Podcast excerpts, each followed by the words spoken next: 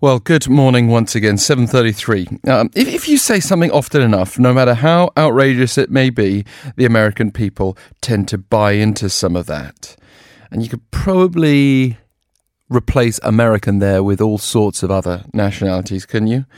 But that is not a novel idea. It was, in fact, from US Senator Joseph McCarthy, the mastermind behind a Red Scare that lasted through the 1950s. But the basic idea seems to be very relevant, including in Korea today.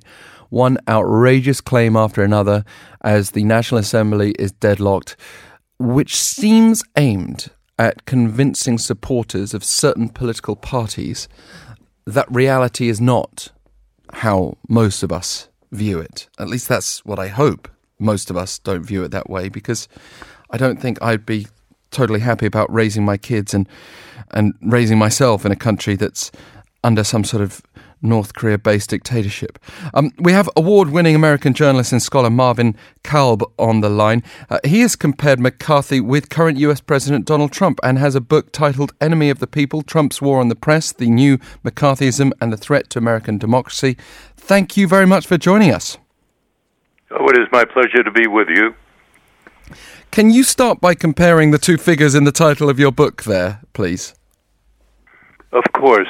Um, well, you know our president, and Senator McCarthy was in power in the early 1950s. And what he did was claim that there were communists everywhere in the government, in Hollywood, everywhere you looked, at universities. And he had the effect of frightening the entire country into believing in a communist scare. There was a belief that there were communists everywhere, and it was simply not true. But he said it often and often again, and the press picked it up and played with it and ran with it, and Senator McCarthy kept hitting it over and over again, and an awful lot of people began to believe it until Edward R. Murrow, a great American journalist, uh, decided to do a series of programs explaining to the American people what it is that McCarthy was doing. And when Murrow did that, the American people caught on, and eventually McCarthy was toppled. The connection with Trump is an obvious one. Trump is the sort of political leader who repeats things again and again even if they are completely untrue. And what happens is that people hear this over and over again, and they tend to believe things, and they tend to use expressions like, well, where there's smoke, there's fire, but every now and then, where there's smoke, there isn't any fire. And, and the Trump experience has created a terrible phenomenon affecting the press affecting our politics, affecting the way in which we judge truth from fiction. And the great irony is that it's President Trump who's been best associated with this fake news claim, even if what he's saying has, has not always been factually correct. Well, How has it true, changed you know, the media dynamic? The media dynamic has been, I think, dramatically changed. I was a reporter for more than 30 years, and I have a feeling that what is happening now is a sense of fear in a lot of newsrooms around the United States, the belief that the president can claim that what you have said, which is proven to be accurate, is fake news. He's come up with that expression. The expression itself is not new. But Trump has given it new life in the same way that he has given the expression enemy of the people new life. That is a very ugly expression that was brought into play in a very major way in the 20th century by people like Mao Zedong, people like Adolf Hitler, people like Mussolini, people like Stalin. You ask yourself, why would an American president use an expression that was the favorite expression of the dictators of the 20th century. What is on his mind? The the thing about McCarthyism, of course, is the, the claims were quite specific, and and for example, McCarthy uh, said he had a list of 205 communists working at the State Yes. Department. Um, the uh, the claims that we're seeing sometimes from Trump are a bit more vague than that, but also even here in Korea, when we when we hear some of the red baiting going on, is there something about quite specific claims that are even more impactful on, on the people, even if they're a lie? Yes. What happens after a while is that people tend to believe utterly outrageous things. They don't. Apparently, people today are so busy that they don't take a moment to ask themselves whether an expression the president is using makes any sense. And the president will use this expression, enemy of the people. It is an outrageous expression, but he uses it. And the sad thing is that after he uses it now for two and a half years, one out of every three Americans believes that the press is the enemy of the people, which is absurd. And yet, a third of the American people have come to believe it because the American president keeps saying that. And it says something very unsavory and very bad in a way about the American public. How can they believe this nonsense, but they still believe it? And again, you pointed out examples from the past. Uh, How did the Italian people, the German people, the uh, X, Y, Z, any number of people in the 20th century and before then uh, believe what they were told? Uh, th- th- how does the media respond, though? Uh, If the dynamics change so much as we reflected before, and if the people have been convinced that they can't trust the media, unlike the end to McCarthyism, it, it, it feels like it's even more challenging to get the truth out there. You know, it is more challenging, and those of us who have been raised um, in the United States as American reporters, working in an environment, for example, that Murrow worked in in the 1950s, that I and many other journalists, Walter Cronkite, Sevareid, all of the great people of the 60s and 70s, the American people tended at that time to believe what it is that we were saying because they believed that we were trying to tell them the truth, that we were working very hard to come up with the truth and to tell them the truth, and they believed us. What has happened now is that the press itself has become part of an ugly political war which is ripping the American people apart right now. It's very difficult for any Democrat to deal with a Republican and a Republican with a Democrat, Yeah. and the press itself has split.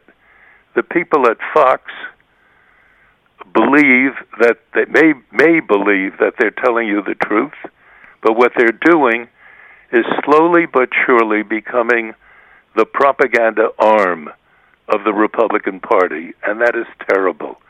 The- the thing- Journalism is not part of politics and should never be. yeah, I mean, t- to be fair, on the other side, CNN is sometimes unwatchable for the same reason. I mean, I, I, I've got friends who work for CNN, and I think some of the foreign correspondents are fantastic. I want to stress that because I'm not talking about CNN across the board, but some of their uh, panel discussions are uh, almost nauseating for the opposite reason because they don't um, have a variety of opinions when they're attacking Trump. Uh, But let me let me try to catch you on that one, if you'll allow me. I, I'd love you to because I don't watch a lot of No, CNN, what, you, but what you're yeah, what you're talking about at CNN are the panel shows where you bring together three or four different voices Right. and they sound off. Yes, for I'm example, talking about the news. I'm talking just a moment about the news department. What's happening now, because the press has become so political, they believe that they have to have programs that, in effect, reflect the political um, anguish and the political attacks. Um, what I am talking about on Fox are the are the people who are supposed to be giving you the news. The people, for example, at CNN, um, like Wolf Blitzer, for example, who's a major anchor at CNN, Yes. he tries very, very hard just to give you the news. He's not talking there about the panel discussions. I agree with you on the panel, disagree with you on the presentation of news. Yeah, I, I, I've got to say, I mean, I was specifically referring to some of the panel discussions that I've seen Yes. being based here in Korea. I don't watch Fox News at all. I watch a little bit of CNN because we get that through the international version of CNN. I know a few people who get Fox here. It's not. Um, I, I, I feel worried if I watch too much biased news, it's going to influence my own work. So I try not to. well, Um, that's true. but but but you know, I I just I just sort of have this sense that I wish there was a media outlet that could gain credibility from both sides by being known to be fair on all issues rather than politically involved. Is that even possible Yeah. in the uh, landscape? And I think that what you're raising is a very fundamental question which is larger than journalism. The question you're raising really is how strong is our democracy? Journalism is a reflection of our democracy. If journalism is split, the democracy is split. If journalism is weakened by these panel programs you're talking about, the democracy itself is weakened. And that is what my principal concern is. That is the reason why, believe me, I had no intention of writing this book, Enemy of the People. No, whatever. I'm involved in Russia. But I had to write it because what the president is doing now is damaging the press. And by damaging the press, he is damaging our democracy. And I feel it's the responsibility of every American citizen to stand up and be heard. One further point that occurs to me I don't know what the US was specifically like in the 1950s beyond what we're told in popular culture. I've not studied that academically. Perhaps you all have far more insight. Um, but today it does feel like it's not just about the lies and the fake news, but it's also about fundamental differences of opinion on key traditional values, whether it be how babies are born or not born, how people are married or not married, whether people carry guns or don't carry guns. And when you're divided on so many issues, it's very hard to bring about unity even before you go down the uh, the criticisms of Trump here. What's your view on the state and- of the public right now? Yeah. Well, first of all, as um, someone who did live and work through the 1950s, I, rem- I remember them vividly, very clearly. And the difference, I alluded to it earlier. There was a time when the press was seen by most Americans. Walter Cronkite, who did the CBS Evening News, was regarded by 82% of the American people as the most trusted man in America not the most trusted journalist, the most trusted man in America. There is no possibility today, none, that a journalist would be trusted by 82% of the American people. Mm. It has changed so radically. We are dealing with a society that is absorbed with small aspects of our lives, but also very major aspects. All of them because of the internet, because of social media, all of them are now before us. You pick up your hand phone and you can see anything. You can see the rest of the world.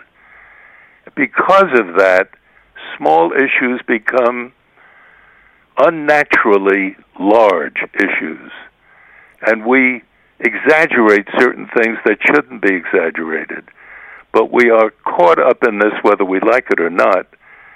And at the heart of it is the capacity of a free people to manage the new phenomena before us and still retain an allegiance to fairness, decency, honesty, the very core of democratic governance.